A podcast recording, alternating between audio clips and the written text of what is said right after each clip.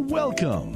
This is EIG, Milwaukee's philanthropic community, with your host, Jill Economou, on News Talk 1130 WISN. Good morning, everyone, and thank you for joining us today for Milwaukee's philanthropic community, where we highlight people and organizations who are really doing great things and who make a big impact in our community. I'm your host, Jill Economou, and I'm the Director of Community Outreach at Ellenbecker Investment Group. So, as you probably all know by now, the purpose of Milwaukee's philanthropic community is to interview nonprofits throughout the state and the country, and some with an international reach, so that we can highlight and bring awareness to the great work that these organizations do with the ultimate goal of informing and inspiring you so you can go out and make an impact yourself in some way. We also want to support the nonprofits in other ways. So in the past, we've offered educational seminars to all our guests. And more recently, we've we've started interviewing organizations that help to support the nonprofits so that they can be the best they can be and continue to create impact in the world. My first guests today are Zach Doms and Frank Martinelli. And these guys have worked with nonprofits as consultants to help educate and support them in a variety of ways. So welcome to the show today, guys. Yeah, thank you, Jill. Happy to be here. Thanks a lot, Jill. Happy to be here as well. Well, we're happy to have you here today. Uh, let's start with you, Zach. Your business is called Perennial Culture. So why don't you start by telling us a little bit about perennial culture and then why you felt that working with nonprofits on this idea of culture is so important?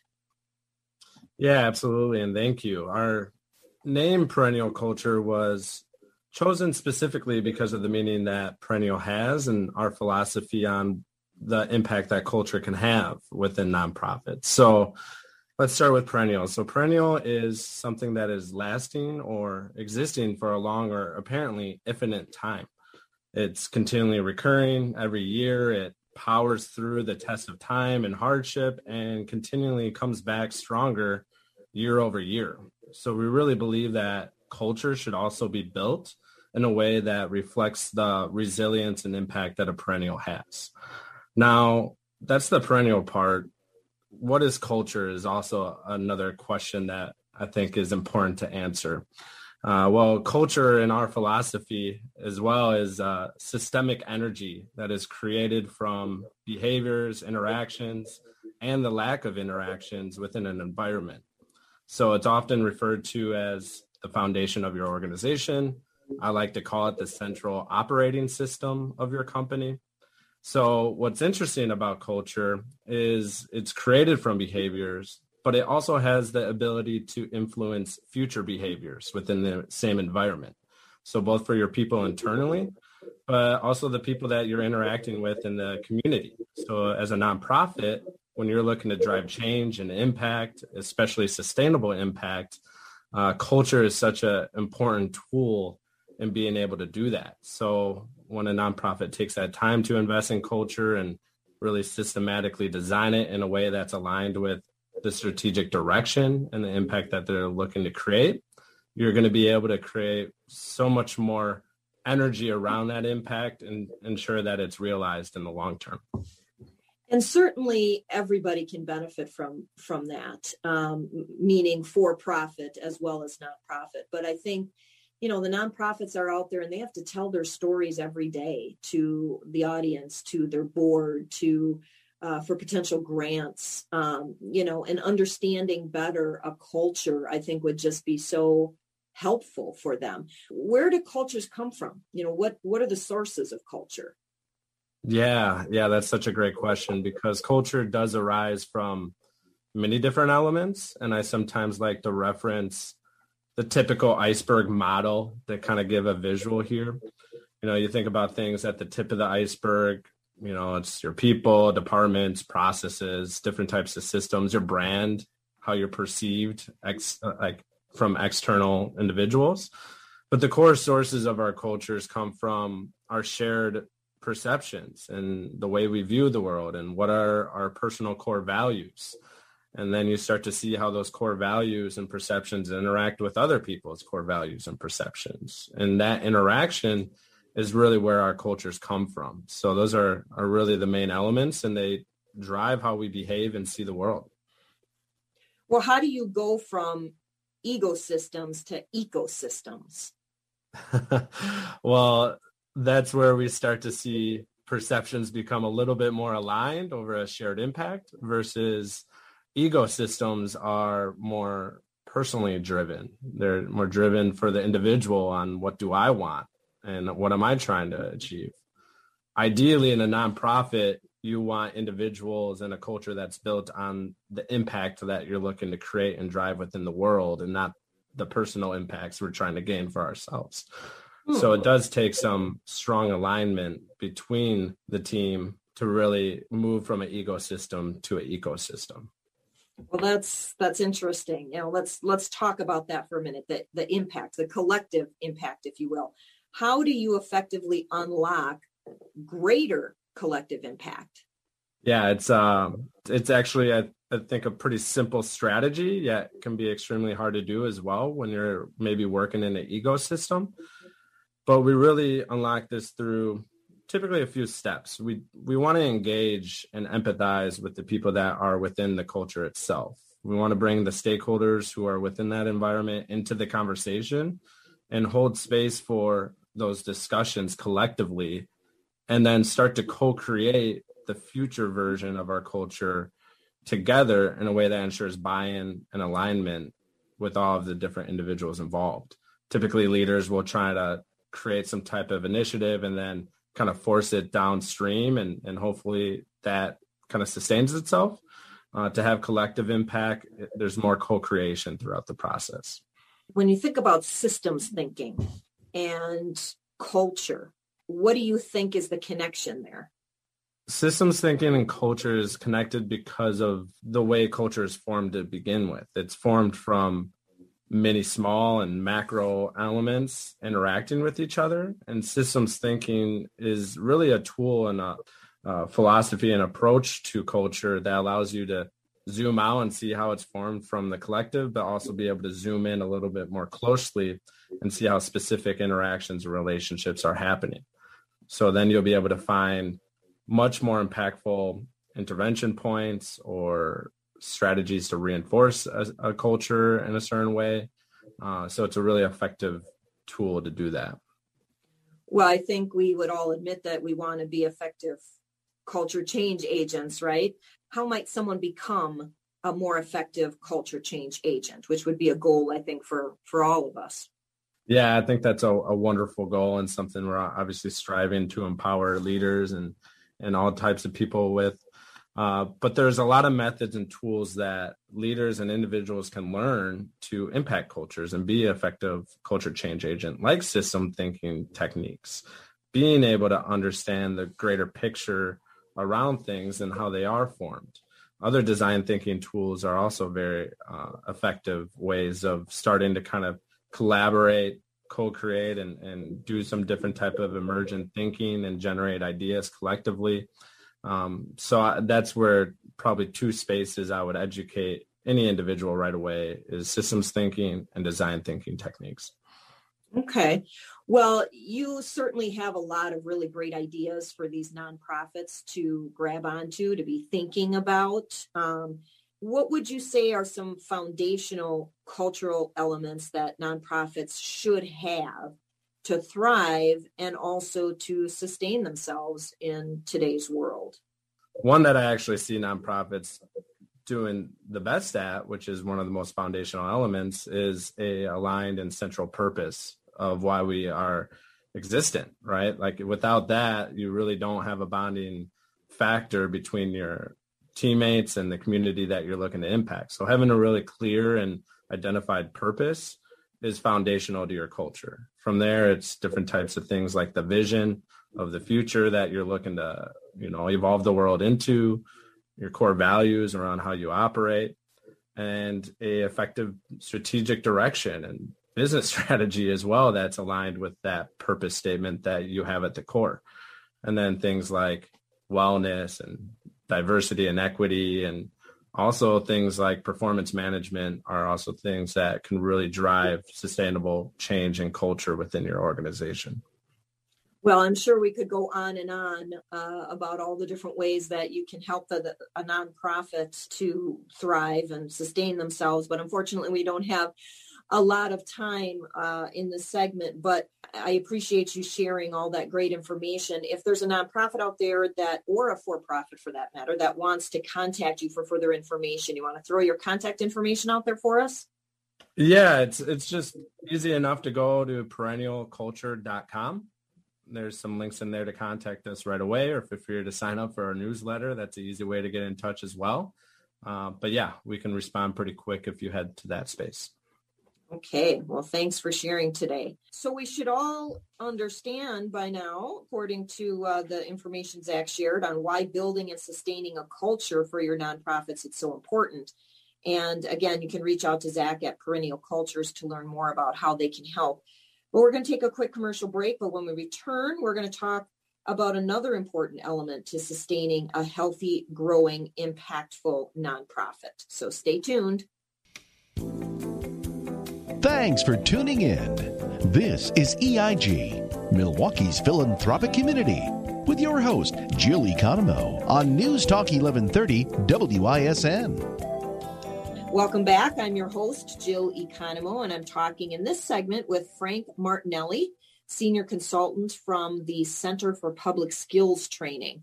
Frank is also a TEDx presenter and uh, has worked with numerous nonprofits in the area of strategic planning and beyond. So, again, welcome to the show, Frank. Why don't you start by telling us, in your work with nonprofits, what has been their priority in terms of needs? There are several needs that come up uh, whenever a survey is done of uh, nonprofit capacity building needs.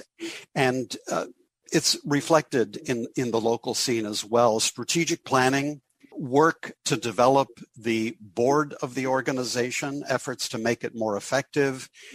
No big surprise, fund development and fundraising. And I might mention that a lot of times uh, when the initial thought is we need to work on fund development, often the discovery is that work on strategic planning and board development may need to come first to set the foundation for effective fundraising. Mm, okay, well let's let's talk more about that then. Let's let's talk about the value and the importance of strategic planning, specifically for nonprofits. What what are some of the factors that set the stage, if you will, for successful strategic planning?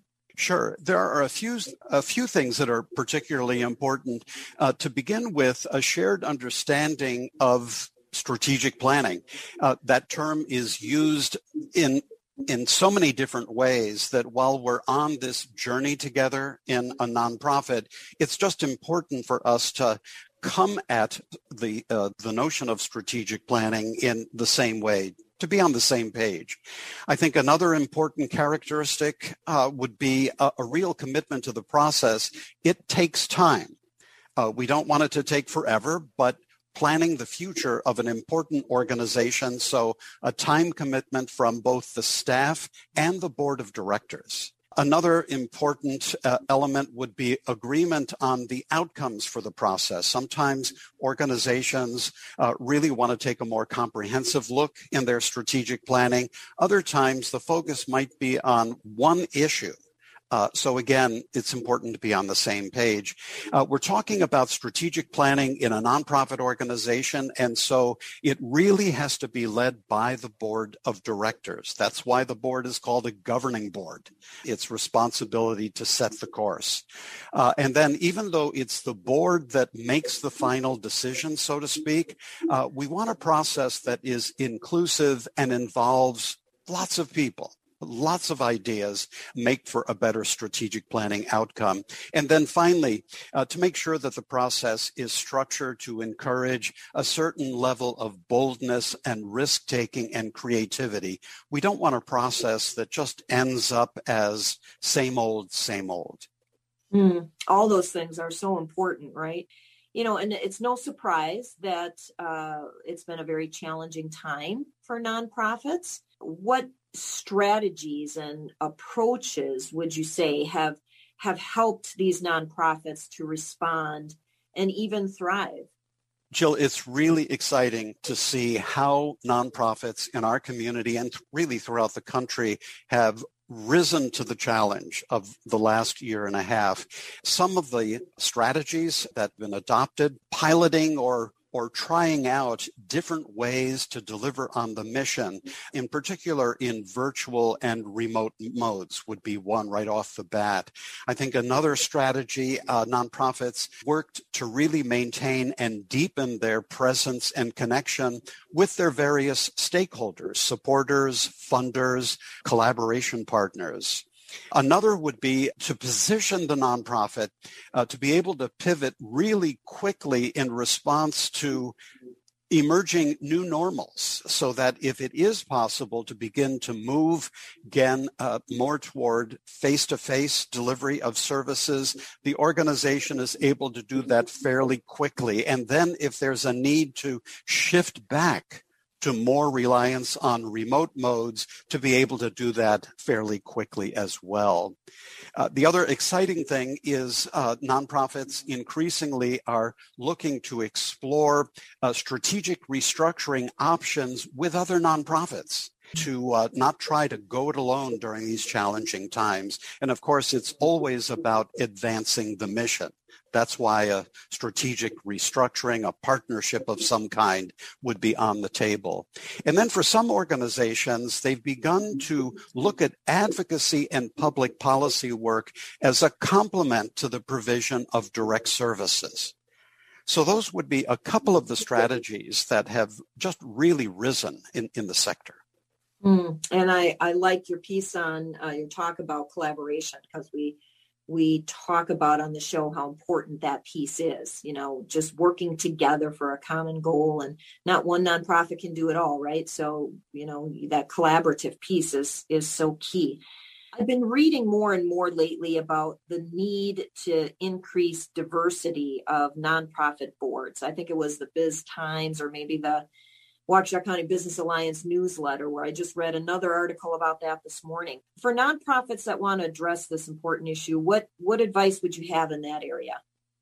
Well, a few thoughts right off the bat. I, I, think it's important to think of diversity and the need to increase diversity in relation to the mission of the organization. One size doesn't fit all. So I think diversity reflects uh, the mission, our deep purpose in the community. I think, uh, especially in a place like uh, Milwaukee, we need to consider race, gender, age, class, uh, cognitive and other mission relevant factors. And so there are a lot of different ways that we can come at diversity. At the same time, I think especially in the last year, we've come to understand the importance of racial and ethnic diversity, especially in the board of directors.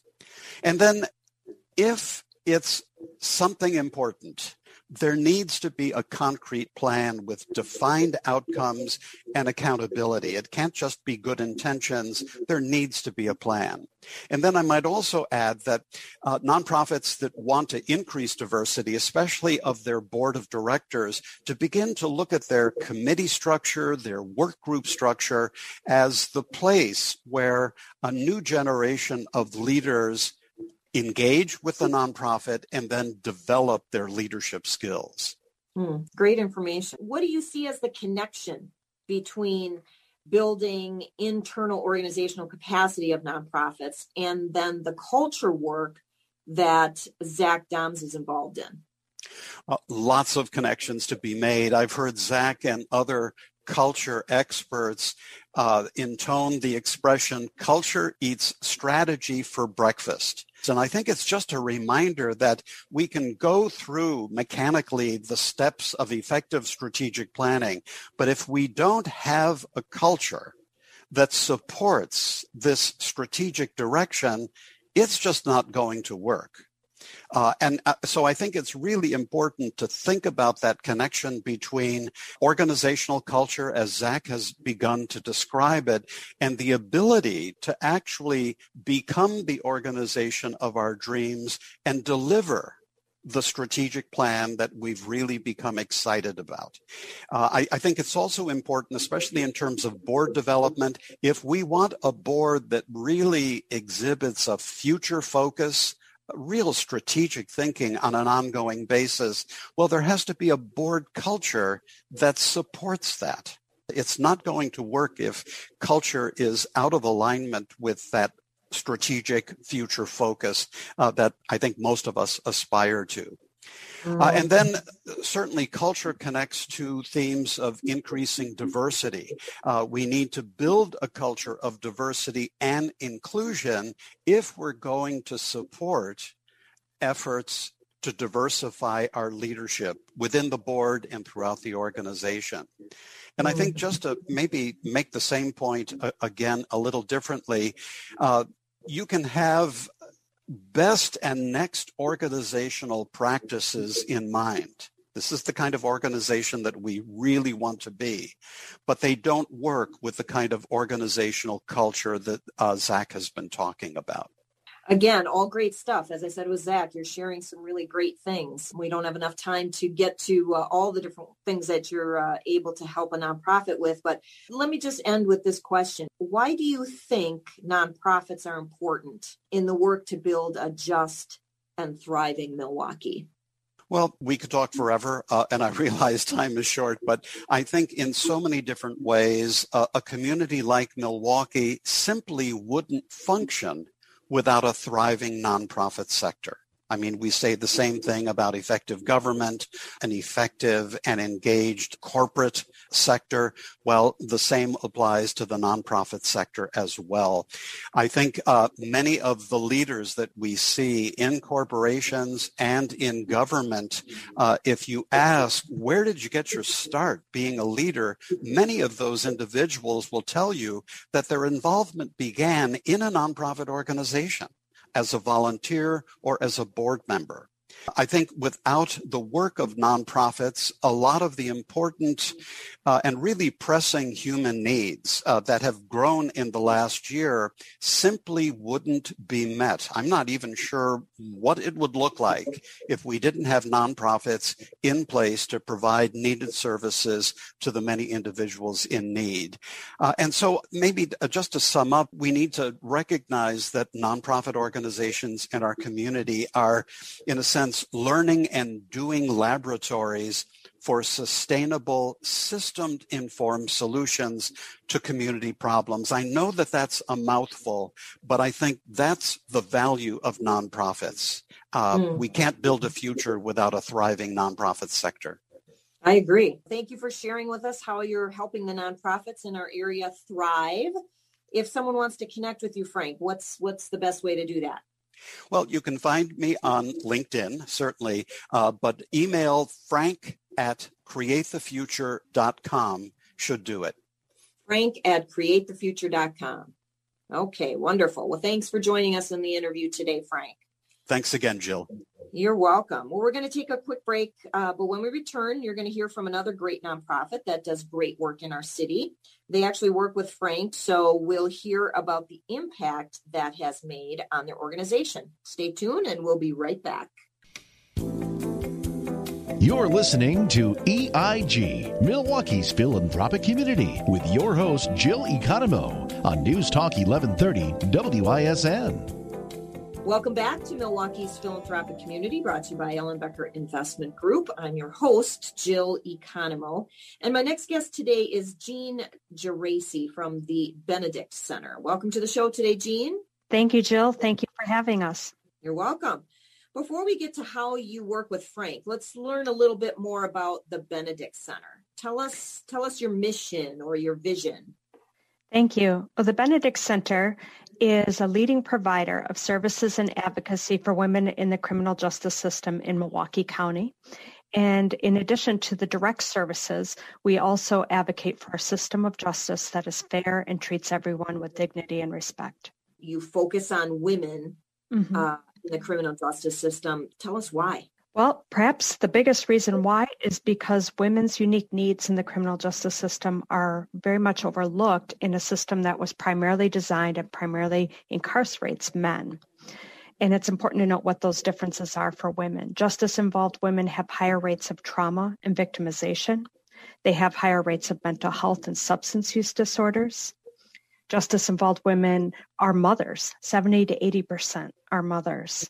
Wow. And, and so we're impacting families and future generations there. And the majority of justice involved women do not commit violent crimes. And yet, the rate of incarcerated women is now growing faster than that of men. It's been over a 700% increase in recent years. 700%? Incredible, right? Wow. Okay. So we know why you focus on women, but can you tell us now how then the Benedict Center helps these women? Thank you. Well, our specialty, our niche, is providing counseling and case management and support services for justice involved women. We are a licensed outpatient drug and alcohol counseling and mental health counseling center. But we consider ourselves different from just your average mental health and substance treatment uh, clinic, we also consider ourselves to be advocates for individuals as they're navigating through that maze of the criminal justice system, which can really get people caught up. And then finally, while the direct services are very important, we recognize that without getting to the root cause, without creating some systems change work, we're not going to be able to make the impact we want to see. So our systems change really focuses on promoting public health approaches to substance use, mental health, and trauma instead of criminalization. And there's that systems change word that Zach talked about in the first segment, right? That's right. Um, yeah, so important. Can you describe more about the direct services and the individual advocacy? Absolutely. I think the best way to explain it is to give you a real life example. So, if I could just touch on the overview of one of the women in our program, her name is Lisa. And if you can imagine, Lisa at age 42 had already been incarcerated 46 times. So, if we think that incarcerating people magically changes them or even works as a deterrent, it doesn't. We have to address people's underlying needs. So our staff connected with Lisa when she was incarcerated at the House of Correction, Milwaukee County House of Correction, where we run the women's reentry program right inside of that facility. Lisa suffered from a lifetime of complex trauma, severe and persistent mental health, and she was chronically homeless we first were able to connect and establish trust and a relationship with her at the House of Correction. And then it came time for her to be released. Well, you know, she was booked during the summer. She was released in the winter. What did she need most? Winter clothes. Mm-hmm. So very, very basic sometimes, right? Winter clothes and a cell phone in order to keep people in touch. Uh, the caseworker was able to help ensure that her Social Security disability was turned back on. Her FoodShare was turned back on so that she would have those benefits because all of that shuts down when you're incarcerated. Getting her connected to mental health services and making sure that she actually it wasn't just here's a phone number but actually making sure that that connection happens so that she could take care of those underlying issues after she was released and then perhaps most meaningful of all being able to work with our housing partners to get her connected to long-term supportive housing. So now she has an efficiency apartment. It's pretty hard to manage mental health symptoms to not use to stabilize one's life when you're homeless. And in Lisa's case, she, she really needs that supportive housing. And so I'm happy to share with you that she has not been incarcerated since she's been released. And that's the kind of difference that we can make in people's lives. Mm, that's wonderful. And what I love hearing is that you're looking at this, at least in this case, as a whole person. You know, you're not looking at her as a case study, for example. You know, you're looking at her as a person. That's what right. are her needs? And then addressing those needs. And so that's wonderful. That's right. Nobody exists in a vacuum, and people's lives are complex. And how do we know what Lisa needs? We ask her. You know, we have to start by defining success, defining goals as as the place where the women that we're working with they know themselves best. They know what they need best, really, in a lot of cases. And so while we might be specializing in mental health, if housing is what she is saying she needs the most, then that's where we have to start. And it seems so simple, right? You know, just ask the question. I mean, the answer might be pretty involved, but it starts with asking the question, right? It really does. And so often we can have great intentions and make great efforts at providing help that no one's asking for. So mm. we're really going to be more effective if we actually listen and let, let that be client directed. Mm, that's great. What an impact you've made in Lisa's life, right? And I'm sure many, many others as well. We're just going to take a quick break right now. And when we return, we're going to talk more about that impact piece, you know, the impact that you guys make in our community. So stay tuned and we'll be right back. Thanks for tuning in. This is EIG, Milwaukee's philanthropic community, with your host, Jill Economou, on News Talk 1130 WISN. Welcome back to Milwaukee's Philanthropic Community, brought to you by Ellenbecker Investment Group. I'm your host, Jill Economou, Director of Community Outreach, and I'm talking in this last segment today with Jean Geraci from the Benedict Center. Let's talk community impact. We love to hear how a nonprofit is having an impact in our city and beyond. So, what kind of impact do your direct service programs have? That's a really great question, and it's layered. So, it's very important. And I think thanks to the United Way so many years ago, the idea of measuring our outcomes and being able to actually know if we're making a difference uh, has become much more mainstream. And so we, like other nonprofits, we start by measuring basics, like how many people do we serve in a year? And for us, that's about 900 women in, in a year.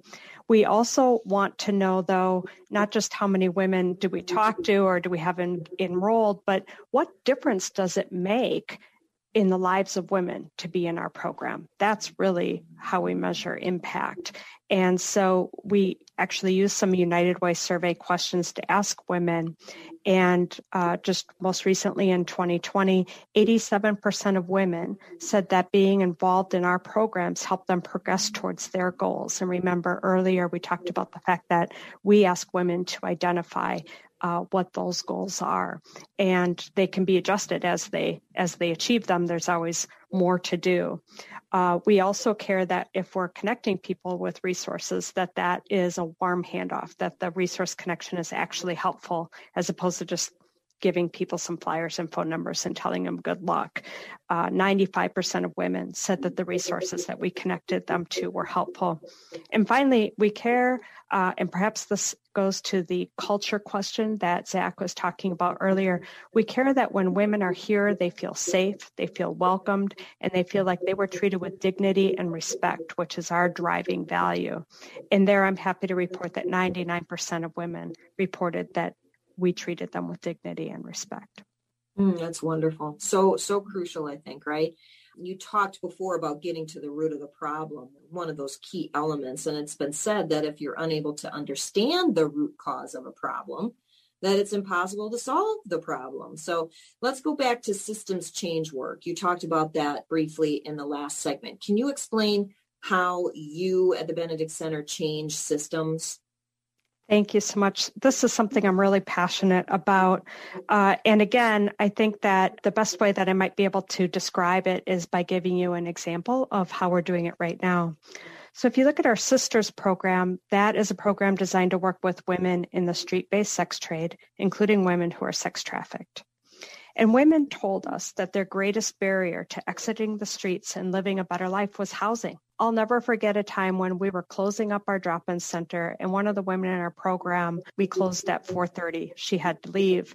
She said, "Jean, where am I supposed to sleep? Where am I allowed to sleep?" We had tried to call shelters all that day and they were all full. And she said, you know, when I go to sleep in a public space like at a park, then the police come and they tell me I've got to move along. Where am I allowed to sleep?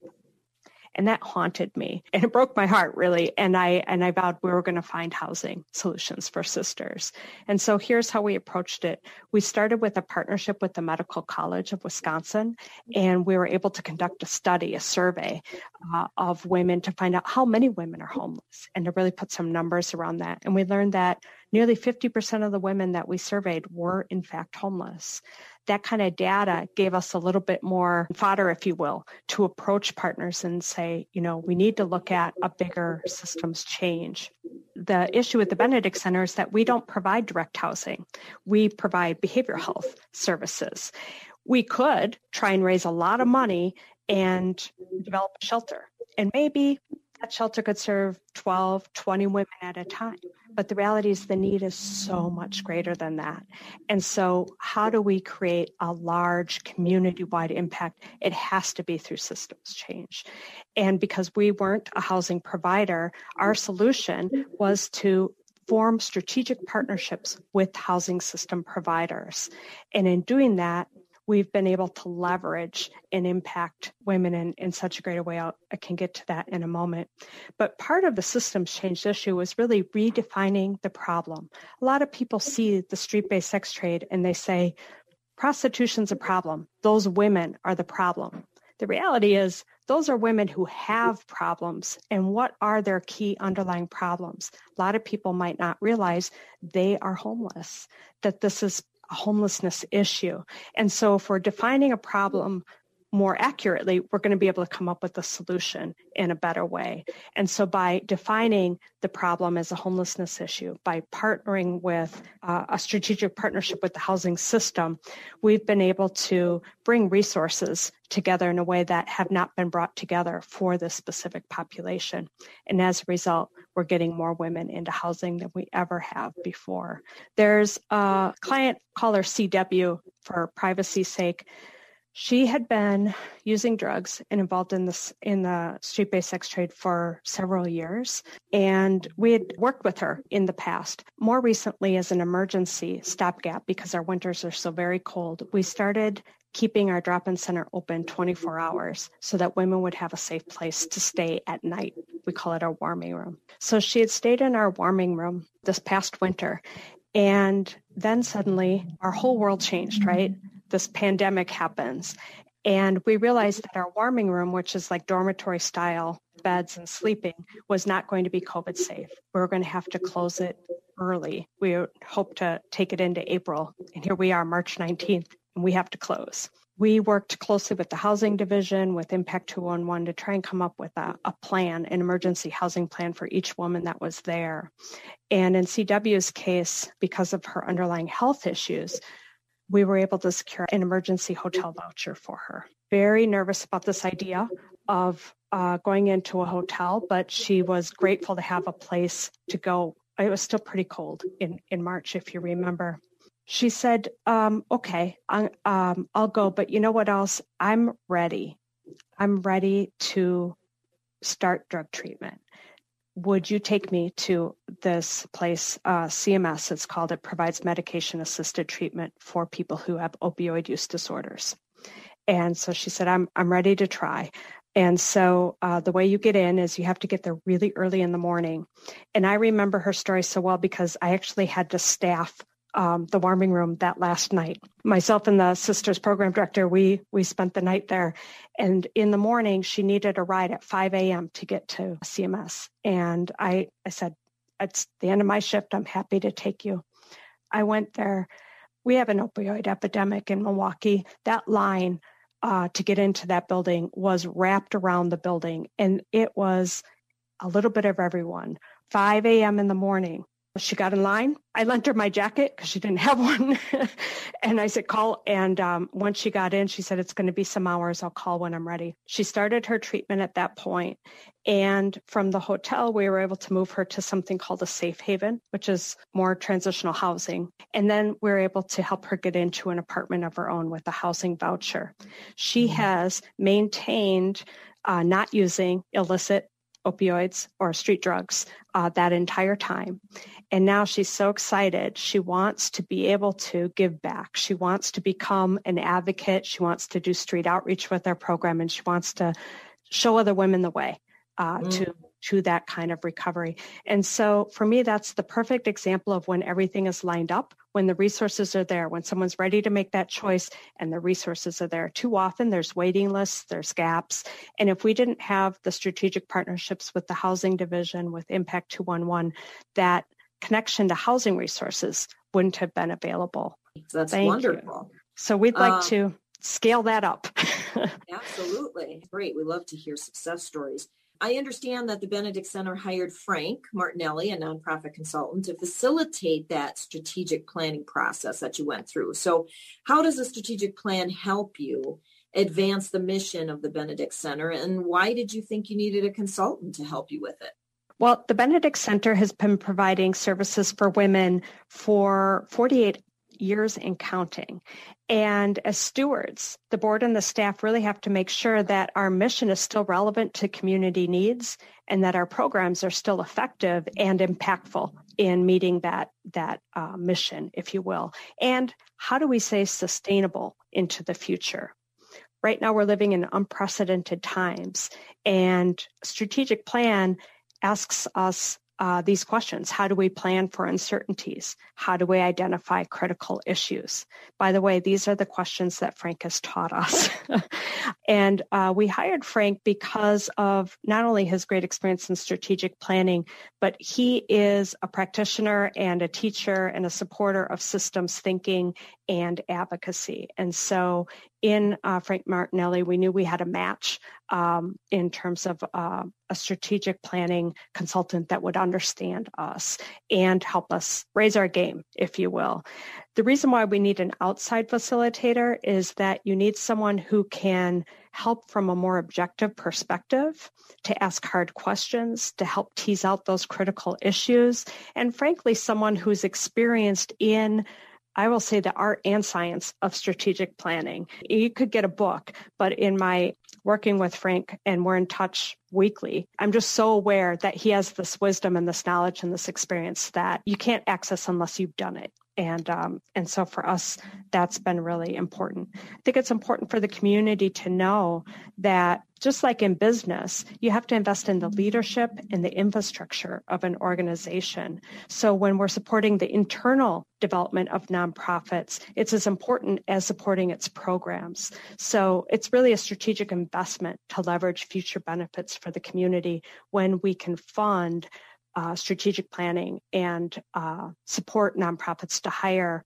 skilled facilitators. Well, there's uh, there's an opportunity for your nonprofits out there then to reach out to Frank and Zach. How can we, the community, the audience, help the work of the Benedict Center, Jean? Women we serve are invisible. They're locked up, out of sight, out of mind. And I want to thank you for listening and, and, and ask to please continue to learn about the lives of the women in the justice system and how programs like the Benedict Center can help them improve their lives. I'd ask for you to consider giving second chances. If you own a rental property or you employ people, consider giving people who have a criminal record a second chance. It could be just what they need to turn their lives around. And finally, I'd invite you to visit our website at www.benedictcenter.org for ways to get involved, whether that's volunteering, attending an event, or even donating. Again, our website is benedictcenter.org. Super. Well, thank you for participating in the show today, Jean, and for sharing how you, the Benedict Center, are making a difference in the criminal justice system for women specifically. So thanks for participating today. If you'd like further information about what we talked about today, or if you'd like to be considered as a guest on the show, you can email me at jill at ellenbecker.com or you can call our office at 262 691 3200. Join us next Sunday morning at 10 to learn more about the ways people and organizations are making a difference and contributing to making our community a better place to live and work. You can tune into News Talk 1130 on your radio or you, or you can listen on your cell phone via the iHeartRadio app. I encourage you to visit our website at ellenbecker.com to listen to previously aired shows, or you can also listen on demand at Spotify, Stitcher, Google Play, or Apple Podcast. So think about how you can share the information you heard today and also how you can plug in and get involved with a nonprofit that speaks to your heart and one that feeds your soul. I strongly believe that by finding a way to be a blessing, you will ultimately give a blessing tenfold. So thank you for listening and have a great day.